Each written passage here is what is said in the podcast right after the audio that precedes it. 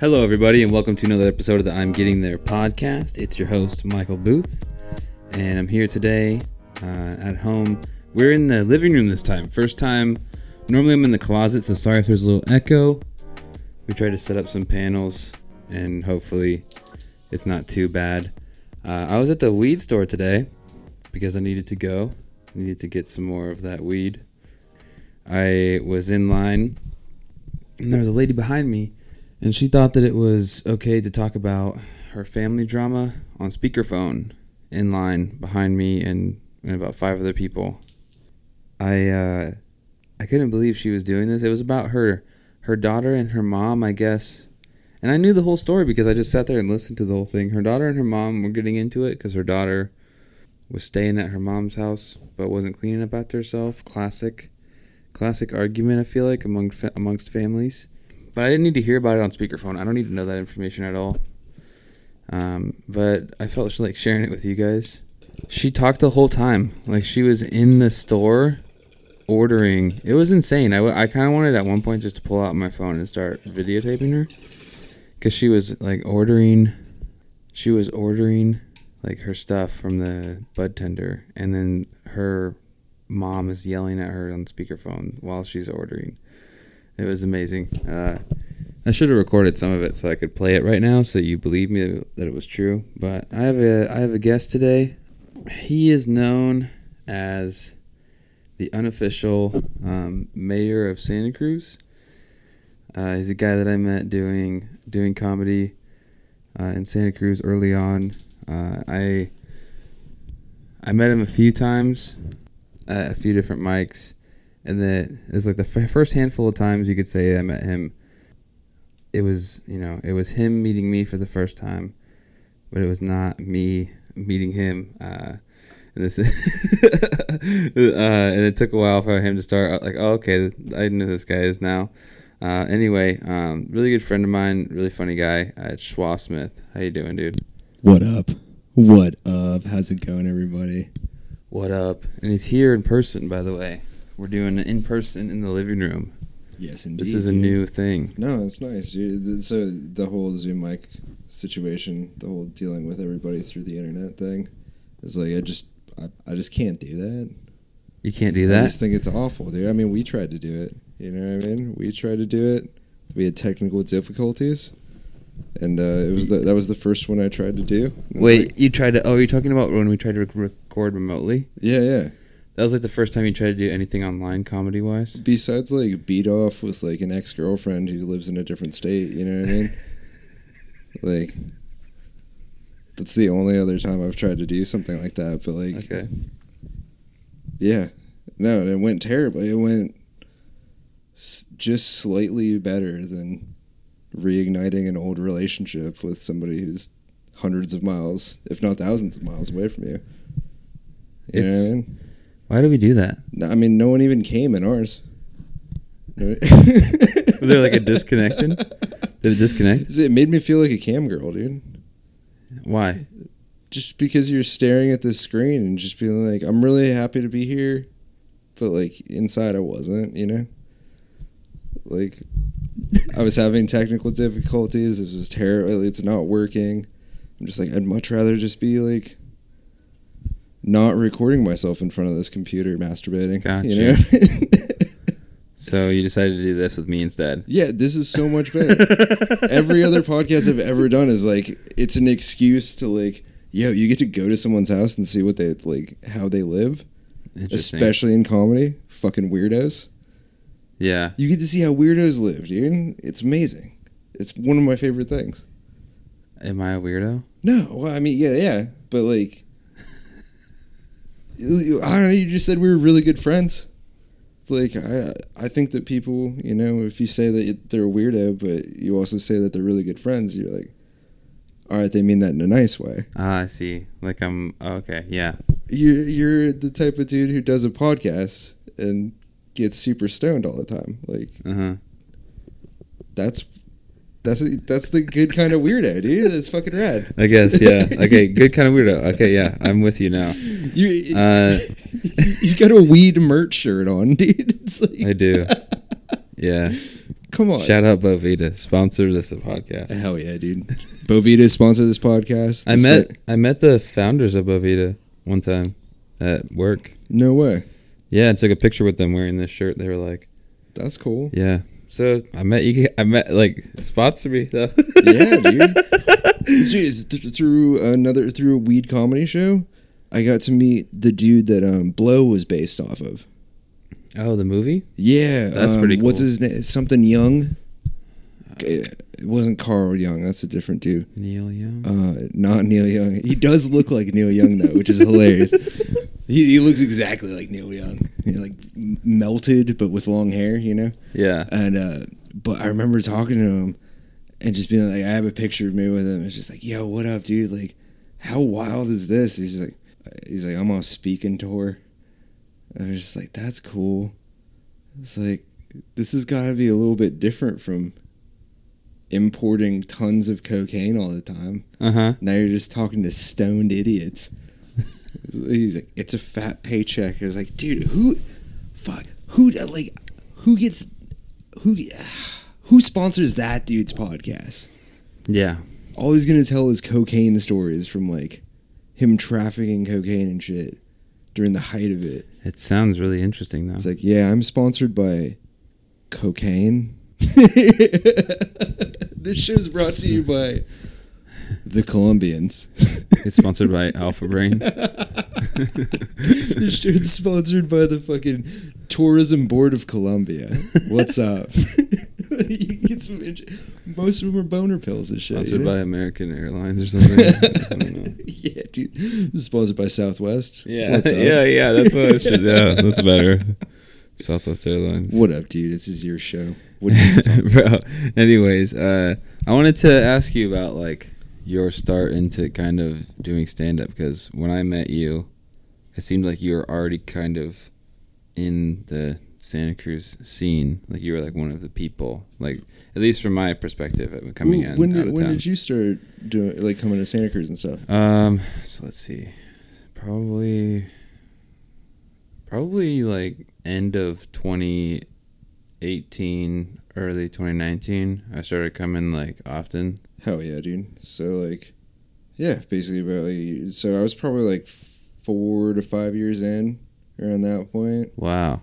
Okay. And I actually, it's funny that you asked me this, because I recently quit doing stand-up comedy. Not because of the coronavirus. I actually quit about... You're done? About 2 years. No, I'm not done. I quit participating in local comedy. So, okay. Well, I feel like it's just the next step in my career is not doing shows for free. You know what I mean? It's just like, oh, if somebody wants to do, like, pay me to go do a show. Like, the last 2 shows that I did were in Reno and fucking Sonora. Yeah, you hit me up about the one, I think you and Jennifer hit me up about the one in January. The Reno one. I think it was like conflicting, I think, with the Salinas one. That would have been fun, dude. I wanted to go so bad, dude. I should have went. Yeah, I don't know. I just heard stories about it the other day from Jen, because we were hanging out. Yeah. And it was just, that was a whirlwind few days, because it was me, Jennifer, and Burger. And, like, you know, when we're hanging out, we're going to get fucking wild and shit. And so you got, like, basically it's a one-nighter that turned into, like, fucking 4 days. Wow. It was 3 days, because it just did the driving and shit. Yeah. But, like, you know, it was just like... I drove to Reno from Washington one time in, like, a day. Yeah, yeah. It's brutal. Yeah. Hell yeah. No, it was a gnarly ride, but it was just like... I think me and Burger, leading up to that, had been, like, a month sober of no drinking and shit. Oh, okay.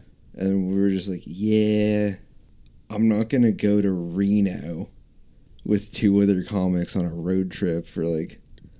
I think we got paid $50 to, like, do this show. It was just like... I'm not gonna go and you know, there's an even better point. Is what I'm saying. Like, I quit doing comedy that doesn't pay. Mm-hmm. It's like, that's literally the tiniest part of it. It's like $50 to drive to Reno.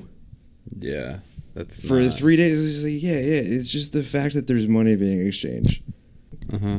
Anyway, You asked a very important question at the beginning. No, it's all good. I just wanted to know. You said you started about 4 or 5 years ago. Like, where did you? Well, when I met you, it was about like 6. Okay. Yeah, basically when I started, it was... Fuck, dude, I just had a terrible breakup.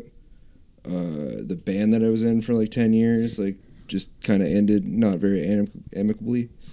Okay. And I had spent probably the better part of a year just like not doing shit. Is there any stuff online of that band? Oh, hell yeah. No, dude, we went viral and shit. What's the band name? The name of my band that I was in is Time Machine Modulus. We became Reddit famous for a minute. We still get referenced. We became Reddit famous about 4 years after the band had ended. Wow. And we got famous off of a high school Battle of the Bands video. That was on the internet, which is amazing. Is it still on the internet? It's 100% still on the internet.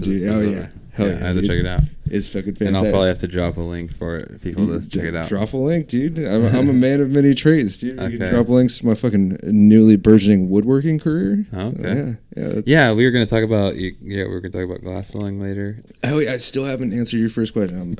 Look, it's okay. I think the first question was how you started comedy. I think you're still getting there. I know. This is what happens when I show up 4 hours. You're still unpacking it, dude. You said it was about 4 hours early for a podcast. No, you're good. You can have some cocktails. It's all good. The first question was like, yeah, how did you start? You said you did about 4 years. When I met you, it was about 4 years. Yeah. So just... Like, where was it? You said you started after your band broke up? Yeah. So the first time I ever did stand-up... was it was a pretty sad sack of shit, like alcoholic, and we were at the upstairs Red Room in Santa Cruz, which the upstairs Red Room had one of the first comedy show that I had ever been to, like besides like something that was like a real thing, you know, like the store, or like I got to see fucking what's his name from who's the fat dude from not Seinfeld, but Curb? Jeff Garland. I saw Jeff Garland live. I think that was like the first stand-up show I ever saw. Wow, okay. It was Jeff Garland and everybody loves him, dude. Ray Romano. Oh, nice. That's the first time I ever saw stand-up like live. It was like, Ray Romano? That's pretty cool. Yeah, yeah. That was neat. It was at some weird fucking... free function shit. Weird. But so we were at the upstairs Red and they were doing this comedy show there. And I was there with my friend, his girlfriend, and like a group of their friends. And they're just like, "Oh, it's an open mic." I was like, "What does that mean?" Like, you can just sign up and perform. I was like, okay. Fuck yeah, cool. Like, let me go up there. That's sick. And I don't know. I'd never written a joke out or like thought about joke structure or anything like that, and it was terrible. I'm sure it was garbage. I'm sure it was hot garbage. But what was funny is that through that entire comedy show is there was this very drunk lady right in the front row who was heckling the entire time, and I knew enough about comedy to be like, well, how come none of these comics are like dealing with her? Yeah. How come the host of the show isn't dealing with it? Like, what's going on here? So I had one joke about, like, being drug tested for work and knowing that you're going to fail. You know? Mm-hmm. So you just shit into the cup instead of piss into it. And you make eye contact with the guy who's, like, supposed to stand there checking. And just, you know, you say, like, fun things to him. Like, you know, how's your kids doing? Like, shit, like, it's... There's no structure and it's shitty. It's terrible jokes. But I was like, as long as I can go long enough with this material for her to heckle, mm-hmm. then I can just fuck with her. So I get like 2 ideas in, not even jokes. And then she's just like, "No, this isn't funny." And she's like lying in her boyfriend's lap. Like that kind of drunk, you know? Yeah. And, I was just like, man, just started ripping into her. And that was the entire rest of my set was just being like, yeah, here's another thing. Fucking blah, blah, blah. And then she's That's your first time? You're just ripping somebody? That was my first time. Yeah. And she was just like going off, dude. She's like, fuck yeah. But like still lying on her boyfriend's lap. She's like, fuck you, dude. Like, that's not fucking cool. Like, I'm going to see you after you get off the stage. And we're just like, yeah, I know. Like, but there's my group of friends, you know, and they're like a whole corner, yeah, you know, booth. And just like, yeah. Shut up, Booth. Anyway. I'm just like, yeah, like, fucking, yeah, and fuck you too, dude. You're like, yo, fuck you twice. Because you're letting your girlfriend act like this in public, and you're not being the person to be like, chill. Yeah. Like, before you get started, what's up with that? And it was just like, whoa, and then I basically ended myself with just like, yo, fuck all this shit. The management needs to handle people like this better. I don't know who's in charge of running these mics and shit, but y'all should do better.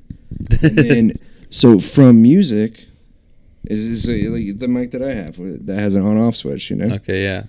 The reason why mics have on-off switches is for putting them back in the microphone stands. So it doesn't go... every time. Exactly. Oh, so you turn it off, put it in the mic stand. Yeah, conveniently flick it down. Yeah. And then you can put it back in the mic stand. And the next person knows to turn it on. To flick it on. And that's what's known as a hot mic. Ah.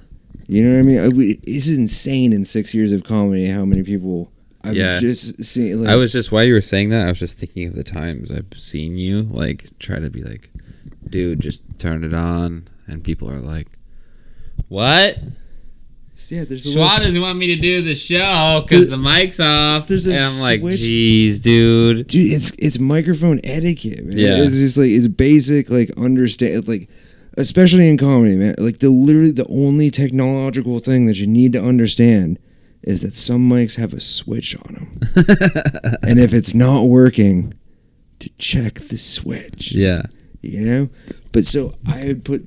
back, you know, I put the microphone back in the thing, switched off, and then the host comes on. I wish I could say the dude's name. I can't even remember it, but he like ran the show and everything, and he was just pissed. He was pissed at me. So you just went at this lady? I just went at this lady, and I did talk shit about the show. You know, it was just like not being handled correctly. First time, dude. Yeah, and he's just like, who the fuck? He just starts this angry rant into this microphone that's not on. Yeah. And he can't figure out how it's not on. So he's going, and everyone in the audience is like, we can't hear you. To a just very angry, determined dude. And he finally figures it out, and he's just like, what the fuck? And then fuck you, and you're never going to be anything in this. And what do you have? And so... keep in mind, this dude, I did not say this yet, but he's dressed in an all red suit, and it's the red room. It's like the theme of this bar is like it's red. It's red, yeah. So there's a red backdrop behind him. And so red he's lights, just blending back. He's red suit. He's blending in. So much red happening. He's just going on about how. Did you call him Big Red? Very close. He's like. You know, you're never going to be anything in this. You're a piece of shit. Like, what's wrong with you? Like, you don't talk to people like this. Like, how dare you come in and insult? Like, what do you have to say for yourself? And I'm just like, I've never seen a floating head be so angry. And the room erupts with laughter. And the dude just, like, storms off the stage. It's just like, fuck this. And that dude never did comedy again, dude. I remember his name now, but I'm not going to say it. Dude, that's hilarious. I mean, I feel like in 6 years of doing stand up, is it all in Santa Cruz? Have you like? Is that no, like, dude? Oh, I mean, I'm talking about like based out of like, or where you based out? Yeah, no. When I started doing comedy, I was based in Santa Cruz, and like, I like to think that I've been a pretty big part of the Santa Cruz comedy community, basically since I started, because probably about 2 years in, I started running my own shows and putting up events and stuff like that. But yeah, I mean, that's how I met, kind of got to know you, was like coming out and doing the Tuesday stuff. It was R.I.P. Bocce's. Yeah, R.I.P. Those are some fun nights because it was a chance to kind of really work on, at least I felt it was like a place that you kind of had for people to come really work on stuff and really kind of express themselves in different ways where 100%. it was like really open. That was the point of that show, man. That's all of the shows really, besides like special event type things that were on weekends or, you know, block party type stuff like that. Like the whole weekly mic that I always wanted to run was something where it was like not so strictly controlled, and Bocce's had a really cool environment for it. It was loose, yeah, because it was like out of the way. Like I remember when we first started doing my shout out to Mikey and Lucia who started doing the mics there when I first started. That was like one of the first places in Santa Cruz when I that like you could get stage time at. Mm-hmm. A lot of the mics and stuff in Santa Cruz were a little bit kind of regulated to where as far as like comedy and stuff, where it was like you're either gonna get like the first spot or the last spot if you're new. Oh, you know what stuff I mean? Like that. Yeah, so where it was just like that was one of the first ones where it was like, oh, cool, like I can go up at a good time in a show and try stuff out, and you get feedback. You know, it was like, oh, cool, this is sick. Yeah. And then also they were some of the first people that were just like, yo, we like what you're doing, you know, and especially as a starting out comic, you know how much just like one person who's doing, or just like involved in that and being like, hey, I like this joke about this, even if you're like, really cool. It's not all the way there yet. Yeah. It's like, but I like where it's this really is heading. Cool. Yeah, it's really cool to get any kind of compliment from that, especially from somebody else is in that same kind of headspace that's like thinking about stuff that they can say on a mic and a bar that's funny. Totally. Am I over speaking in this like space right now? I feel like I'm just talking and you're just like, no, I'm listening to you, man. Okay. It's all good, bro. We're chilling. Cool. I'm interviewing you, dude. I'm getting to know more about you, dude. I just don't want to come off as like Kanye West. You know what I mean? As running for president right now? Not even that. Is this what this is about right now? Is that what you're about to say? I already ran for mayor of Santa Cruz. I've achieved my goals of having my Schwa for Mayor sticker exist within the mayor's office. The currently sitting mayor. Shout out to the currently sitting mayor of Santa Cruz. Anyway. He has my merch. That's amazing. I mean, that's how everybody brings you up at the plate. Like everybody's like, it's the mayor of Santa Cruz, and then you're like, that's like when I first started. I was like, this guy's got to be something to be getting that kind of, you know, introduction. Hilarious enough, the person who started introducing me as that is DNA. Oh really? When DNA still ran the Blue Lagoon on Thursdays. He just started. We were just fucking around one day, like when it was just like, yeah. So what do you want to bring me? Yeah, and it was just like I was thinking, like the mayor of Santa Cruz. You know, it was like, fuck it. So this was fat schwa. This was fat schwa days when I was just like, I'm not a tall dude. I was rubbing the edges of 200 pounds. You know what I mean? Just gross. And all I wore was Adidas snap-off track pants. And then a flannel, and then another flannel. Okay. It was a heavy look, dude. It was a heavy look, and I was fucking wide and hairy. And he's just like, this is the mayor of Santa Cruz. And I would just come out and be like, what's up? What's up, Santa Cruz? I'm here to shake babies and kiss feet. What up? Like, I'd get on tables and shake people's hands and be like, vote for me. It was sick. It was a very fun. It was the funnest intros I think I ever did. It was very like pro wrestling. Very. That's cool that it's carried on all the way until like. Yeah, well, I just made stickers, dude. It was just Schwa for Mayor. Hit me up on Instagram, Double Vision, if you want to get some Schwa for Mayor stickers. I will gladly send them to you. Yeah, I kind of want one now that we're talking about it. I probably have some in my backpack. I got you. Hell yeah. Yeah. I'll have to take a picture of it or something. Definitely, man. What is like the? Okay, so yeah, I want to know what like your absolute number one worst experience on stage is, like, bombing wise? Like, I want to know, like, a pretty bad, like, bombing? Yeah. Well, definitely. Because I figured, you like, there's times where I've seen the audience just, like, not get what you're doing. Yeah. I don't even know if it's bombing, more if they're just, like, I think they kind of are just nervous. I would totally agree with that, man. Yeah, I don't have a lot of, like, emotional in my brain, like, wow, I just, like, this the same way that a lot of, like, comics, I think, describe bombing as just, like, the worst feeling on earth, and, like, you're just like, oh, I feel like I'm fucking floating in space, and there's nothing, and it's like, shit. Because, like, you can exaggerate, yeah. My worst bombs, I just lean into it more, and then it's like if you're bombing because a crowd is like offended by something, it's just like, well, no, you just double down, and you just make it even worse, and then you get fucking. I've had bombs where that's like it's like a challenge. I've seen you do that. It's like a. Well, it's interesting.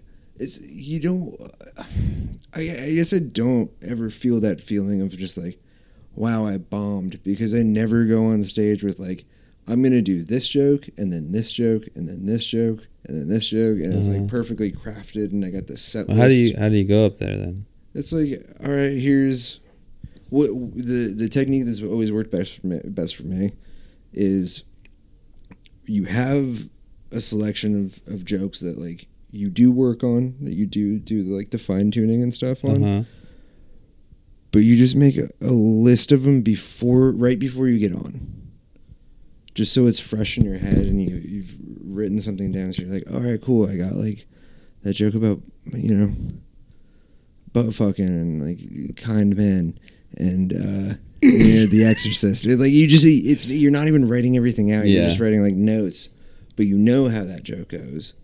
And then you know, like, all right, this is our quiver. This is the quiver that we're going to work for tonight. You know, and if you get lost somewhere through, like, you have the... You never put that, like, the joke that your brain goes to instantly.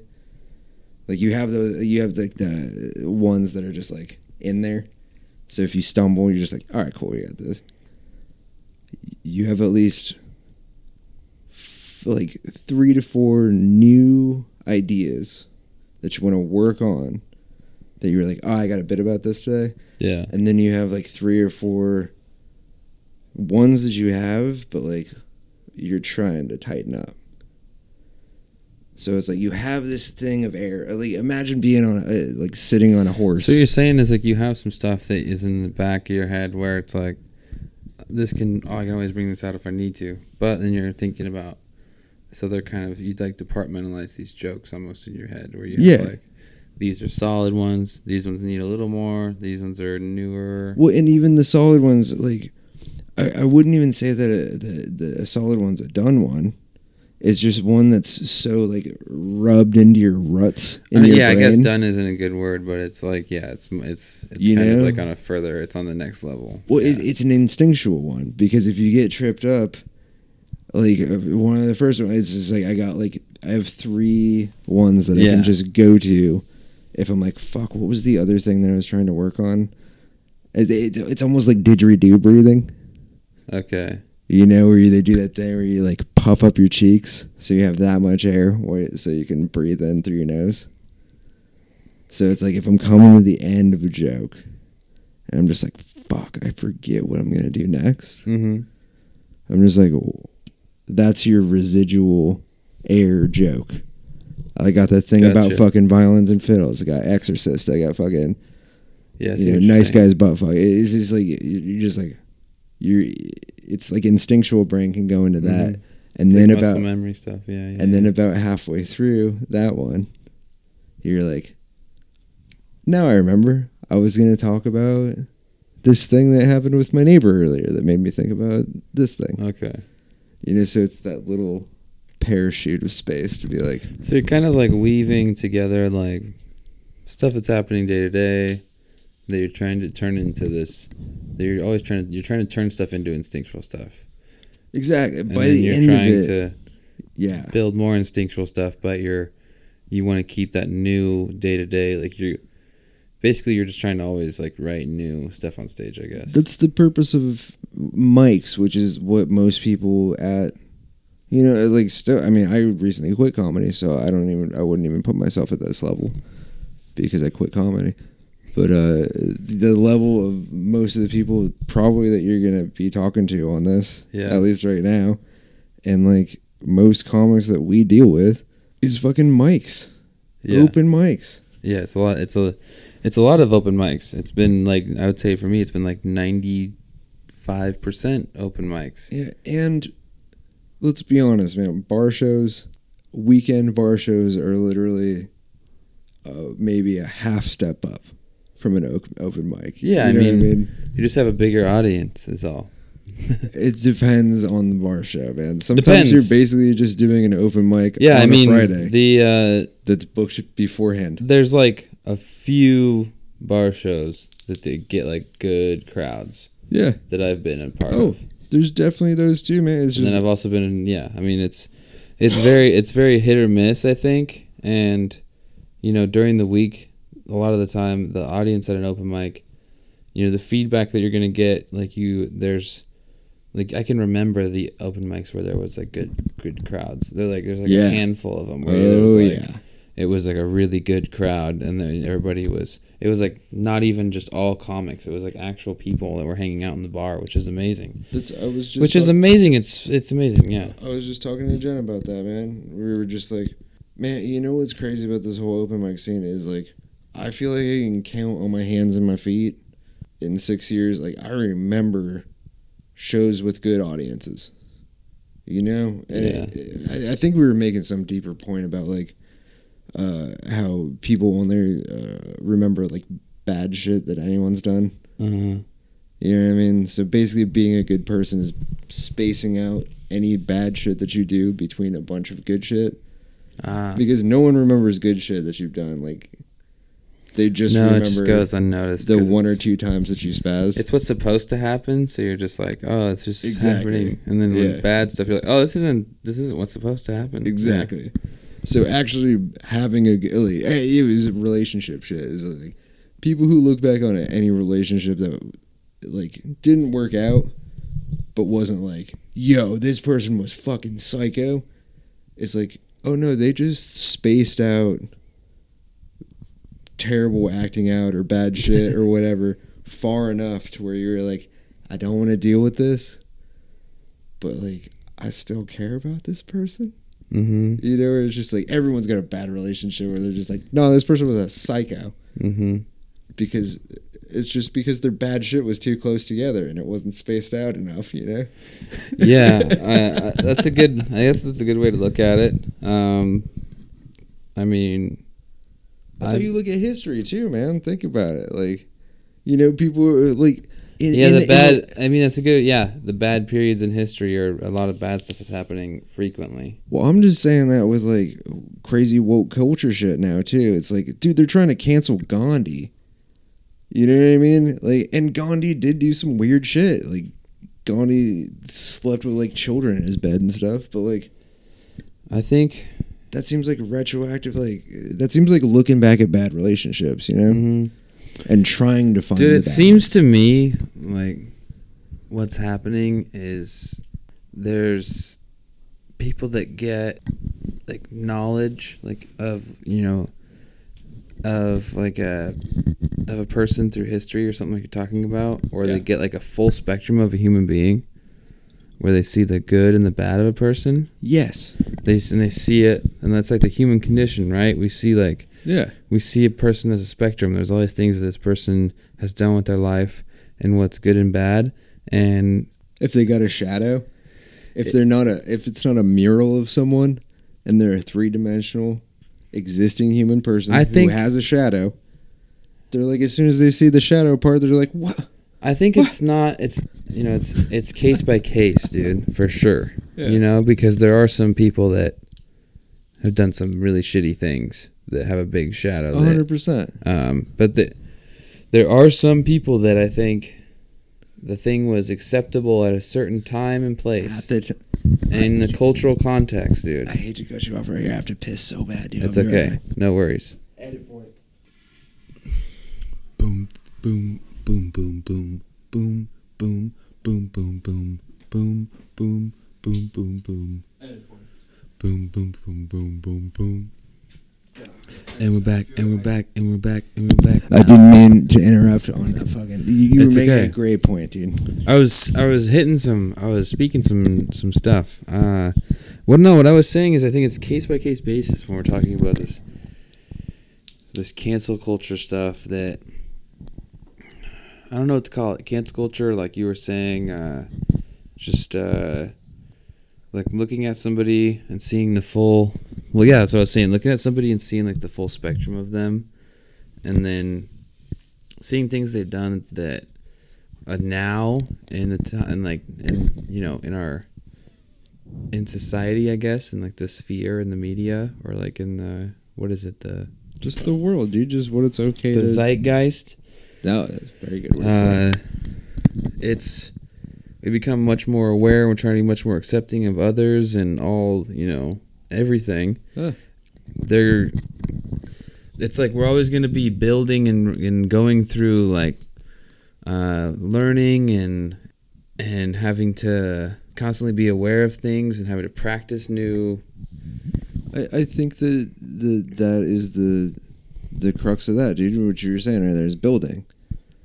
So this is the problem that I keep seeing with what's going on with dealing with. I know so many people who have gotten in trouble for saying something who are like, yo, dude, they're the most on the side of whatever they're getting in trouble for. Mm-hmm. And, like, you're not getting in real trouble. It's just, I don't think that anyone who gets canceled for saying something problematic, who's, like, a young person who's trying to do comedy, who's genuinely funny, yeah, who...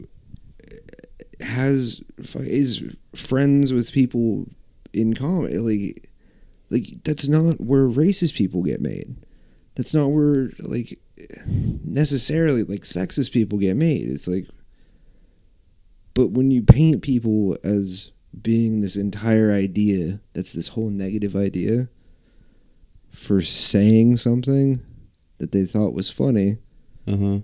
That's I think how you almost create that, because if someone's like, hey man, I was just trying to be funny and I said something, and then it becomes this huge thing where it's just like, no, like this person's this, and you get enough people selling something that they're this way, yeah, they're just gonna be like, well fuck it, I guess I'm this now because it was yelled at me so much, you know. And when you're talking about building, mm-hmm, that's why I was talking about canceling Gandhi. I'm just like, yeah, wasn't it like Gandhi like a huge thing for just like human rights and shit like that? Wasn't he like a dude who just was like, hey, everybody should just love each other? Wouldn't you see that as a building block of creating a better, more accepting world? And then to go back and that's a weird. It's hard to say like. It's hard to say with certain people they could be building blocks of a good represent. You could almost make an argument, and this is just like 100%. I'm gonna play devil's advocate here right now. I'm gonna say like Bill Cosby was like could have been influential, like with the Bill Cosby Show and like the family values that were portrayed on that show. 100%.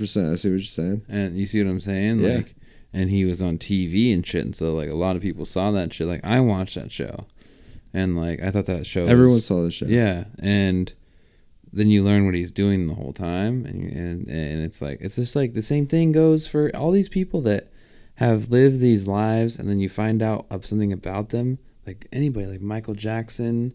We can go make a whole list if we want to. There's just a whole, like group of people in, like, the world or society that's, like, they've made great art or something that's influential to many people in a positive way, and then they're also, like, morally, ethically do things that are, like, disgusting. I think the bigger takeaway from that is because what did Michael Jackson do as like besides making dope ass music and shit that like got a nation of people fucking grooving and dealing with shit. Dude. Yo, first trans, dude, first transracial. I think Michael Jackson did more for race relations than anybody because he became white. And people were like, yo, dude, like, I already got down with this dude's music, but now he's also white. Like, fuck yeah. Like, racist people were just like, I wasn't allowed to like this music before, but goddamn, now real? I can't. You saw what Michael Jackson became? He trans white, dude. I thought it was because he had a... Wasn't it because he had, like, a skin disease? I don't think that that matters. I think that what actually matters is what happened. And Michael Jackson became a cute black child with an afro. And he became an old white woman who's scary. But he was still making hits, you know what I mean? The world make it a better. Exactly. But so the better point that I'm making, though, is like, look at what was Bill Cosby doing the whole time? You know what I mean? He was telling black people to act better. Meanwhile, he's raping everybody. Mm-hmm. Michael Jackson's telling like everybody to like love children, and he's giving to charities, and he's like, again, on paper, these are the two of the wokest motherfuckers there is. You know, they're like, yo, as a people, we should act better. Mm-hmm. Yo, world, let's bring everybody together and raise money for children. And it's like, meanwhile, they're doing all that foul shit.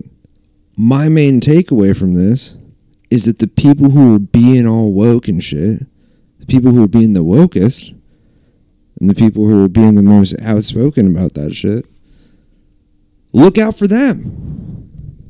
Okay. They're suspect. I see what you're saying, yeah.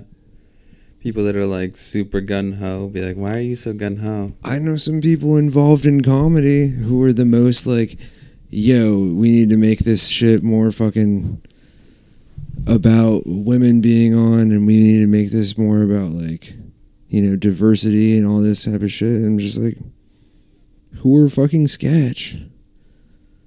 Like, it's like the most outspoken people in comedy about things that aren't comedy.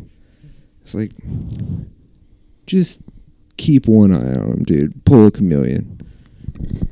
Just make sure they're not... Because those are the people who are going to fuck you on money. Those are the people who are going to fuck you on just like, well, spreading rumor type... Like, the most woke people and shit are like who you have to look out for. Just to anybody who's into comedy or like gonna think about getting into comedy is because you know why those people act like that? Because they're not working on jokes. So instead of going through the standard procedure of I am good at telling jokes, therefore I should be getting things in comedy, they're going through all the other points in it. They're going through, oh, we have the most diverse show. We have the show with the most trans, disabled Indian women on it. You know, and that's your selling point. Instead of being like, hey, it's a really good comedy show. And it's... You're just talking about like merit versus like... Yeah, I'm just talking about like, yeah, this is a good show. It's here at this time. You can always catch it. It's free, or it's this many dollars. I think there's like a... Because what you're talking about is... I'm not saying that every single one of those things... No, but what you're talking about is like directly... It's like directly applicable to like a company hiring people. And there has to, you know... And there's throughout history we've seen like this back and forth... between, you know, like the company trying to structure it and having like unions and having, you know, HR become more of an evolved thing in the workplace. 100%. And then like the you know, the HR, you know, getting more involved in like staffing and recruiting, and there's like a whole like the data now that goes into that and stuff. It's a lot more... Yeah. I would say there's a lot more ways to. But that's like a big system, you know. And now you're talking about something that's you look at that big wide system, right? That where they're using like different. They're having somebody take a test, and then they're having them take an interview, then they're having them do like a group interview. Well, tests are racist, dude.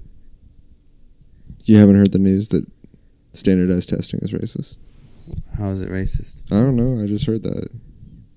I read it. I didn't read the article. You just saw it? Well, no, I just repeat information that I see as articles on the internet. It's just be like, well, no, this is racist. Is that what we were just talking? No, that's just what I do now.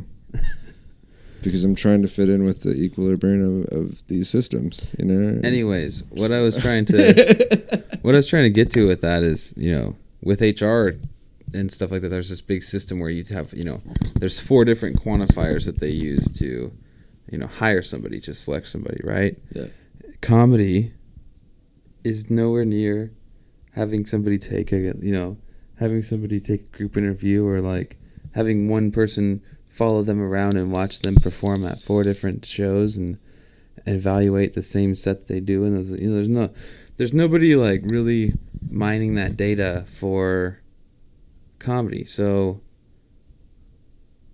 I feel like it's very like you're trying to have it be more pure based on merit. That's what you're saying here, is, I mean, based on who's funny. Like the funniest people should be on the shows. Like it should be based on. I'm not trying to do any of that. It's just I kind of always loved that about comedy. Yeah. And it's like it's not something that I'm trying to push. And no, I'm just saying that's what you would value. That's what you would want, right? Well, it's just what happens eventually. Mm-hmm. You know what I mean? It's like I was saying earlier, is like once you get outside of the whole open mic level of stuff, at the end of the day, the people who are successful, like, and not just successful as in like they're making money from something, but successful as in like you're going to get remembered as the greatest who did this, mm-hmm, is merit based. Yeah, I think so. I mean? I think it's like quality of content. Yeah.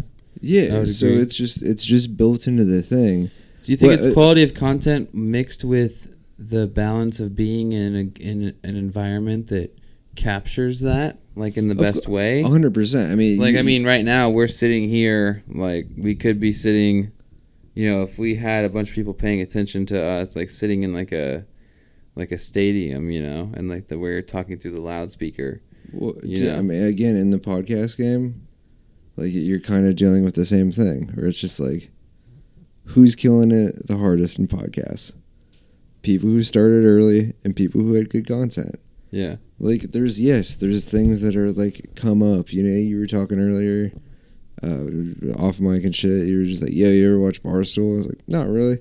But like, there's a good example of some shit that's like, later in the game, bunch of hype. You know what I mean? That's how it's just like... Well, so they were, I think they were like somebody that was...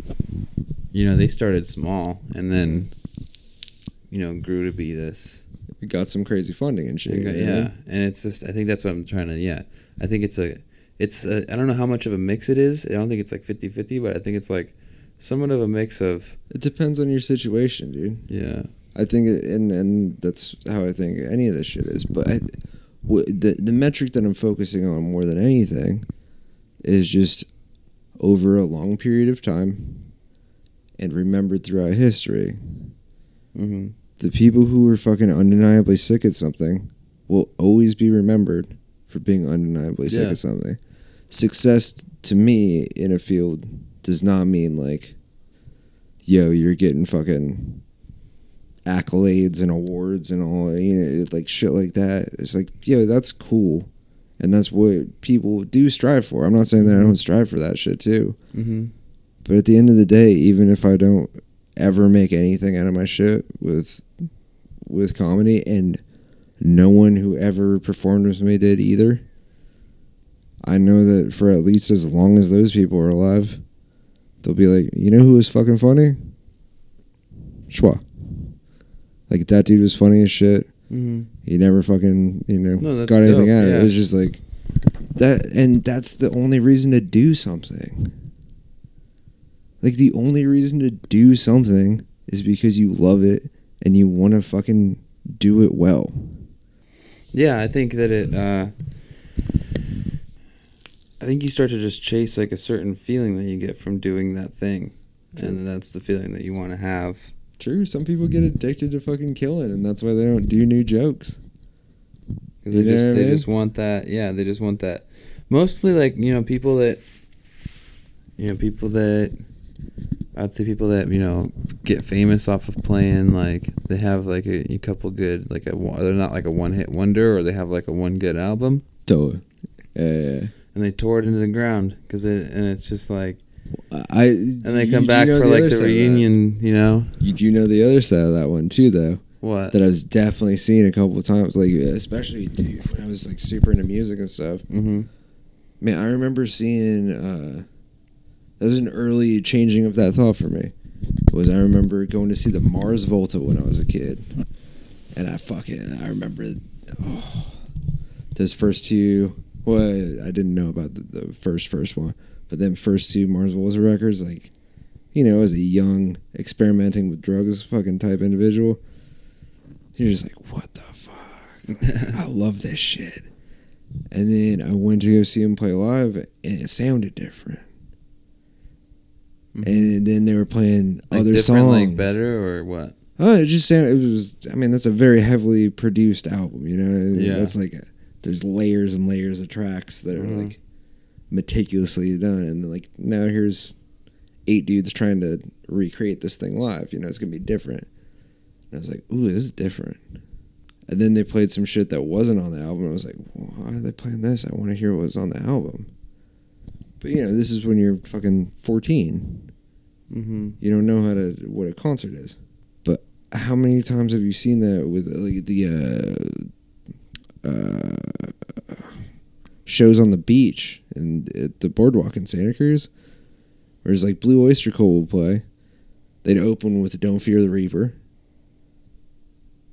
They'd play some other shit that nobody knew because nobody ever listened to the rest of Blue Oyster Cult. And then right in the middle, they'd play Godzilla. And people would be like, oh shit, yeah, go Godzilla. And then they'd play a bunch of other shit that like nobody knew because it was either new shit or like... yeah. And then they'd end with Don't Fear the Reaper. And it's like, I think that's a lot more of like why you see comics getting into that rut of like, I just want to do good and not write anything new. It's if a band like Blue Oyster Cult, who's huge, like still opens and closes with the same song, and then puts the only other buffer in the middle. And, like, through the rest of their set, people were just, like, not really feeling it. Like, yeah. It's got to be weird to just be known for, like, one thing. Yeah. To be just... Well, you also set yourself up like that, though, too, I think, Like, if you set up your career in a way where it's just like, all right, cool, we got these 2 hits...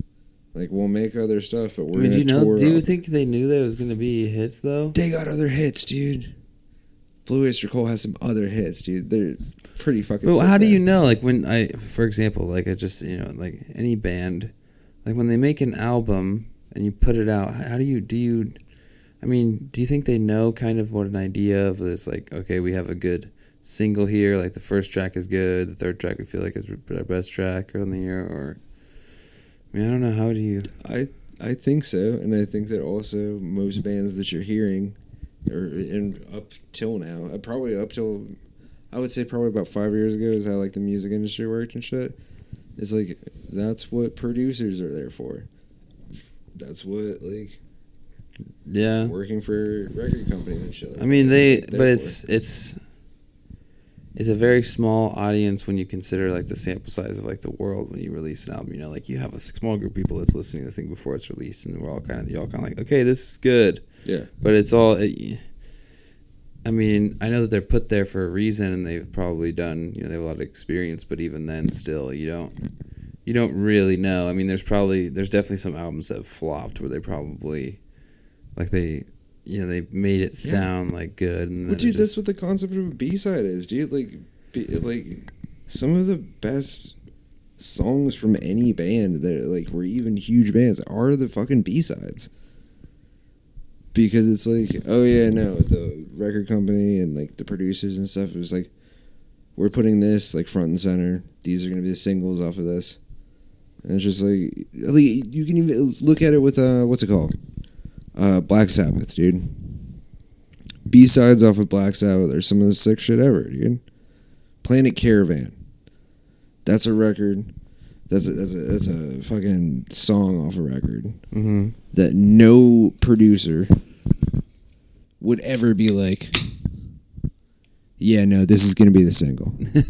But if you put out Planet Caravan as a single from fucking Paranoid, probably more of America would have been like, I'm going to check out this, like, chill. Okay, yeah, I see what you're saying. Chill band. I feel like these chill British guys. You know who did that recently, I think, and actually kind of pulled it off, and at least in my opinion, is Slipknot. They had a new single that they put out that wasn't on the album. Yeah. That got a lot of, like, the single was really good. It's like one of my favorite songs from like the music they put out recently, but it was like the single to kind of tease the album release, and that's kind of what you're talking about right now. And like when you said that, I was thinking like Slipknot did that really well because they dropped that All Out Life, and then you're like, this is a really good song, and then they're like, oh, an album's coming out. Was it that different from the album though?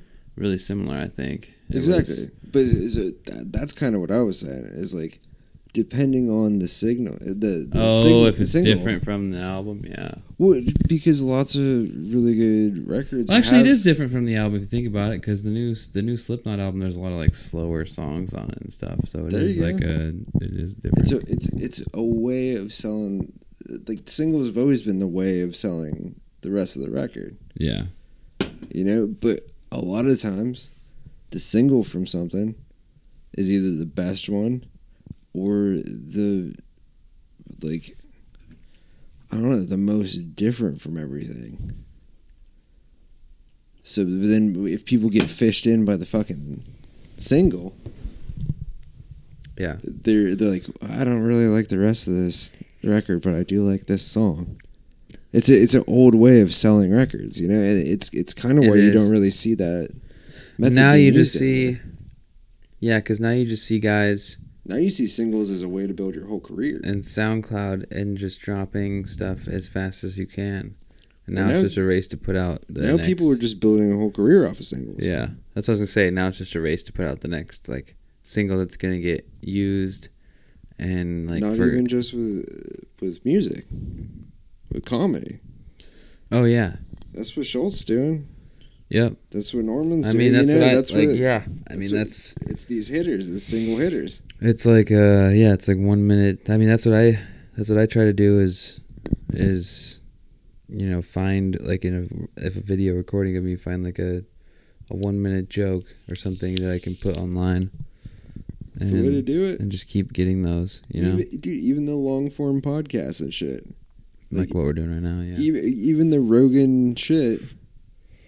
Even the fucking, you know, 2 hour podcast things, they're getting more views on here's a 6 minute section of this two hour long thing. Yeah, here's a little bit of this, yeah. So it's like taking a single off the record selling the record. Yeah, you know what I mean? Yeah, you're right. Yeah. Oh yeah. Dude, like yeah, we went way deep on some shit then just now. Super tangent. I wanted to talk to you about glass blowing. Let's talk about it. Because you told me that you did that when I first kind of met you. And you're like, yeah, dude, I blow glass. And I was like, I mean, that's pretty cool. Yeah. Like, how did you... Like, one day were you just like, I want to learn how to do this? Or kind of. So, when I was a kid, Dr. Seuss had this book of stuff that you can do. Okay. It was interesting. It was this whole... I think it might have been like an AZ book. And it was like illustration of just like, oh, the thing... It was not, oh, the places you can go. It's like, oh, the things you can do. And it was talking about just jobs. Mm-hmm. And one of them was glassblowing. You know, and it was just like that, you know, Dr. Seuss character, and he's just like, you know, he's got a blow tube and he's got this, you know, hot orange thing on the end of it. And I remember seeing that as a kid and just being like, whoa, that's wild. And then I think when I was like, fuck, I want to say like 14, 15, because I started glassblowing between 15, 16. Mm-hmm. I met this kid. I was playing music down in San Diego at this camp thing. It was really sick, dude. They basically, kids from all over the world would come to this camp, and you'd be like, yo, I play guitar, I play drums, I play bass. Oh, cool. And they would arrange you into a band based on, like, you'd be like, what's my top five favorite? And you'd be like, alright, cool, you're gonna like play music with these kids for a week. You play music, write a song. I was like, really cool. That was dope, dude. It was one of the coolest things ever. And this kid that I met from Hawaii, who, like, damn, looking back, I'm just like, whoa, this kid was fucked up. Like, but he had this pendant that was a little, you know, you see them all the time, them little mushroom pendant things. But this one had some, like, more flavor to it. Okay. He was like, oh, there's some, like, stylization to that. I was like, damn, that's pretty sick. And he's like, yeah, I saw the guy make this. Like, I know the guy who made this. Oh, cool. I was like, no way. He's like, yeah. No, you just, like, it's a torch and, like, da-da-da. And, like, it's a thing. That's a thing that you can do. It's like, it just got stuck in my head. And I ended up making some money off of some childhood investments. And, basically turn it into glassblowing equipment. Oh, nice. And I was blowing glass and making pipes all through high school and shit. So it was like, you know, there's definitely, you could go to the corner store and buy a pipe from the Chinatown shop and everything, like, but all that shit sucked. You know, it was super thin and it was like whatever. And it's like, it's one of my favorite things about going back home, like for holidays and shit, is you end up seeing high school friends, and they have a pipe that I made when I was like 16. You know, it's janky as shit, and the colors are all fucked up, and like it's lumpy, but like I made everything thick, you know?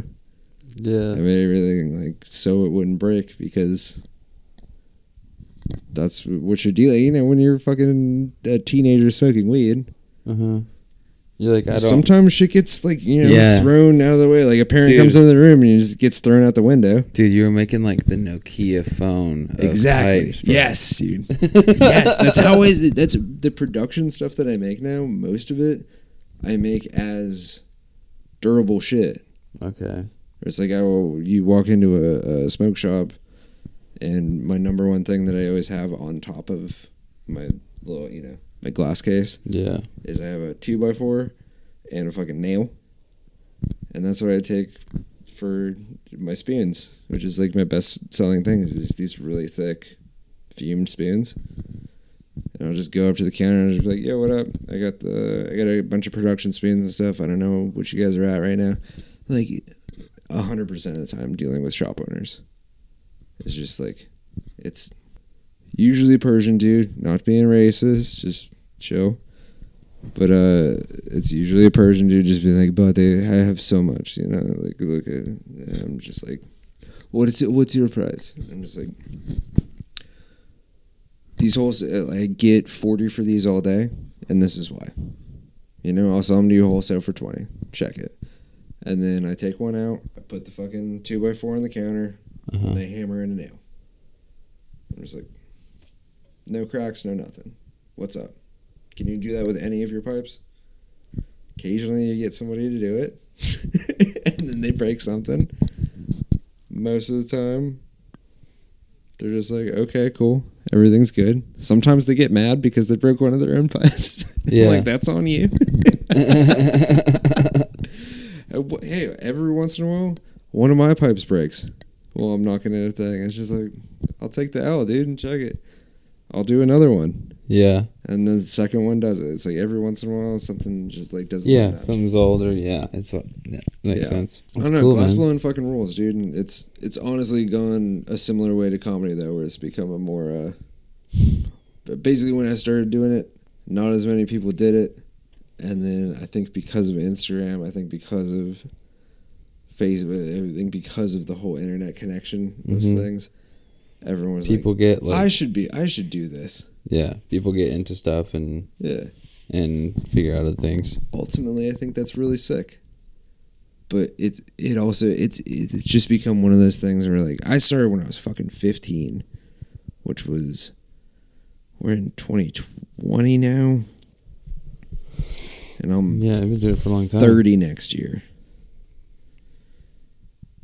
So doing it. Fuck. They're doing it when twice as long. 2005.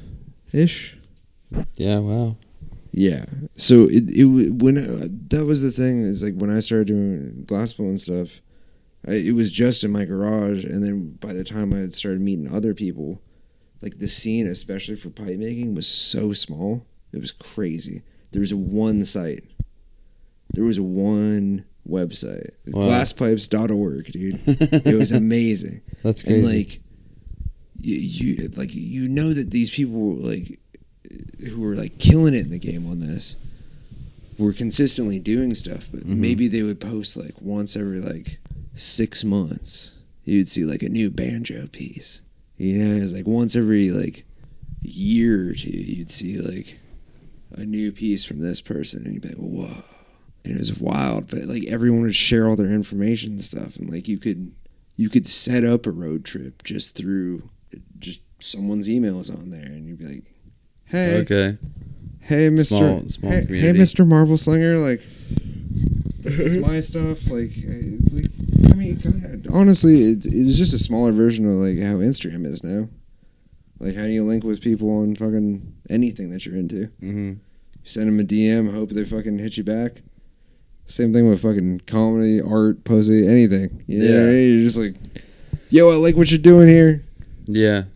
Yeah, you just gotta take that step. You gotta reach out. You gotta connect. I think that's one thing I learned in school that was important, was like just, you know, networking and making connections and just, you know, having different levels and varying, you know, people that you involve yourself with and all kinds of things like that. And it's a valuable lesson to learn. I think you learn from like trial and error, I think, with people, but also you kind of develop like an ability to recognize like situations that aren't going to be good for you. And don't do those situations or don't be a part of those situations. But, dude, I really appreciate you taking the time to sit down and do this episode with me today. Cool. We kind of went on some. Yeah, thanks for letting me talk at you for a long time. It was cool. I feel like I got to learn a lot about like your start in comedy, and we had a good conversation. I think. I feel like it wasn't a very good conversation. I feel like I just talked a bunch, and they asked me some stuff. But maybe next time we could start the podcast when I get here, because I think we would have had I think the 4 hours that we talked and hung out before this whole thing was like a way better podcast. You know what I mean? Maybe. It went back and forth, I think, a little bit more. I don't know. Maybe I'm just being... I think you're being like... The point was to interview you. All right. I just think that's weird. I don't feel like a person that should be interviewed. Well, I did. Fuck. I did. I may be the mayor of a town. I may own my own business and fucking create opportunities for other people, but I still just don't feel like I felt like you were... Should be interviewed. Somebody that I wanted to bring on here because, you know, you're somebody that I saw a lot at the open mics, you know? And... You're reinforcing my point. I am. No, but thank you so much for having me on, man. Thank you for inviting me into your house. Yeah. Yo, before we go, what's the deal with this downstairs bathroom, man? What do you mean? I really enjoy the style of it, because I just noticed the last time I was in it that there's a diversion to like a shower head. I have no idea why that's there. But there's no shower. Is it like... It's like a kitchen sprayer attached to my toilet. Yeah, do you guys not have a shower? We have a shower upstairs. Oh, okay. That's like a... I don't know if it's like a bidet or if it's like for cleaning the toilet. I think it's pretty rad. I don't know if it even works. We should try it. We can go check it out. Dude, you want to leave your IG? Yeah, you can check out my Instagram at Double Vision. Just double up all the letters.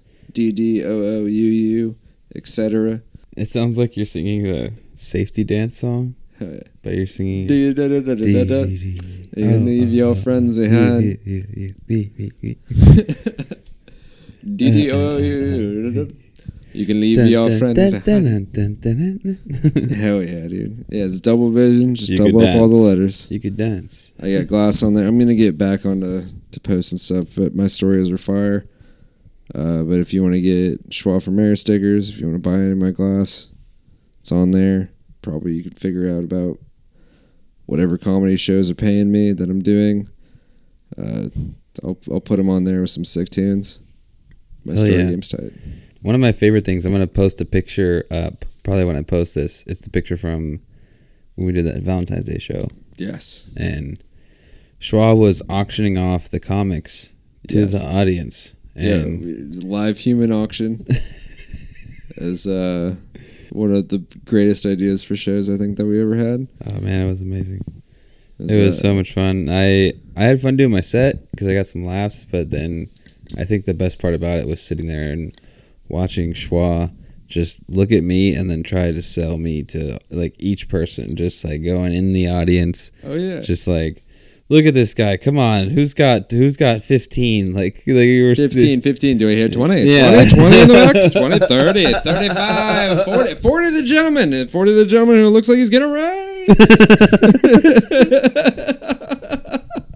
ride. Oh, man. No, seriously, though. Thank you for coming over and doing this podcast. It was a lot of fun. Hell yeah, man. Again, that's what I would say. I know it's hard to plug dates for anything right now, but I would say hopefully if the world hasn't exploded and if comedy is still going and still allowed to be done, even if it isn't, we will definitely do another Valentine's Day charity auction, dude. That was one of the best shows we ever did. Just do like quarantine relief fun, like night, like where it's... That's what we were talking about. Like after that show, I was just like, how do we do this as a monthly?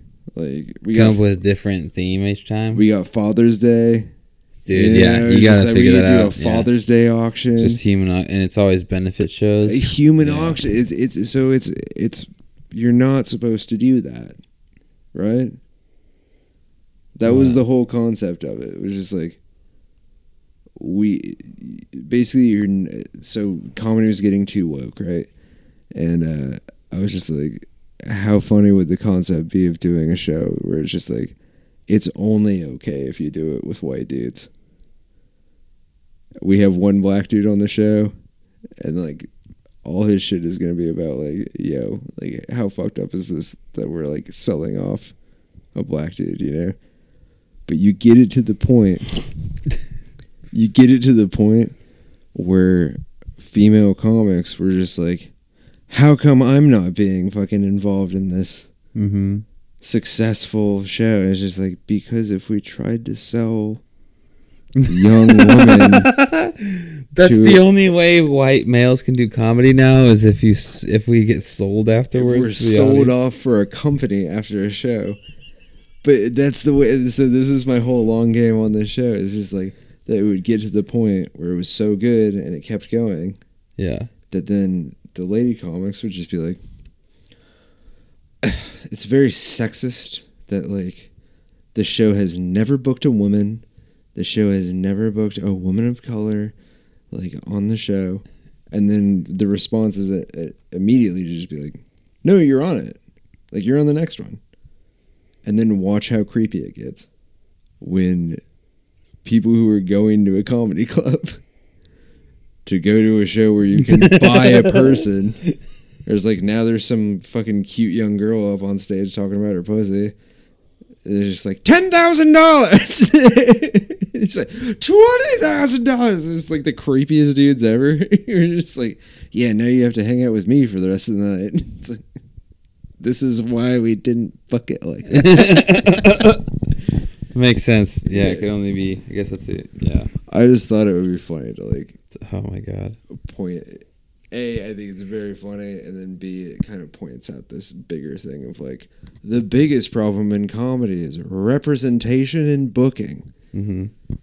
It's like, is it? I think maybe the biggest problem in comedy is people being funny or not. Yeah. Which is what it's supposed to be. Yeah. That's, yeah. Jeez.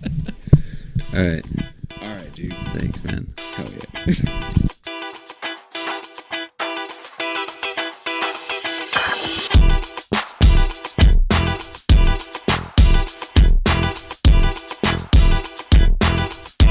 Hey everybody, thank you so much for listening to the podcast. Please make sure to like and subscribe on any platform you're on right now, and head over to Instagram or Facebook. Give the page at I'm Getting There Pod a follow to continue to stay updated on this, and we'll see you next time.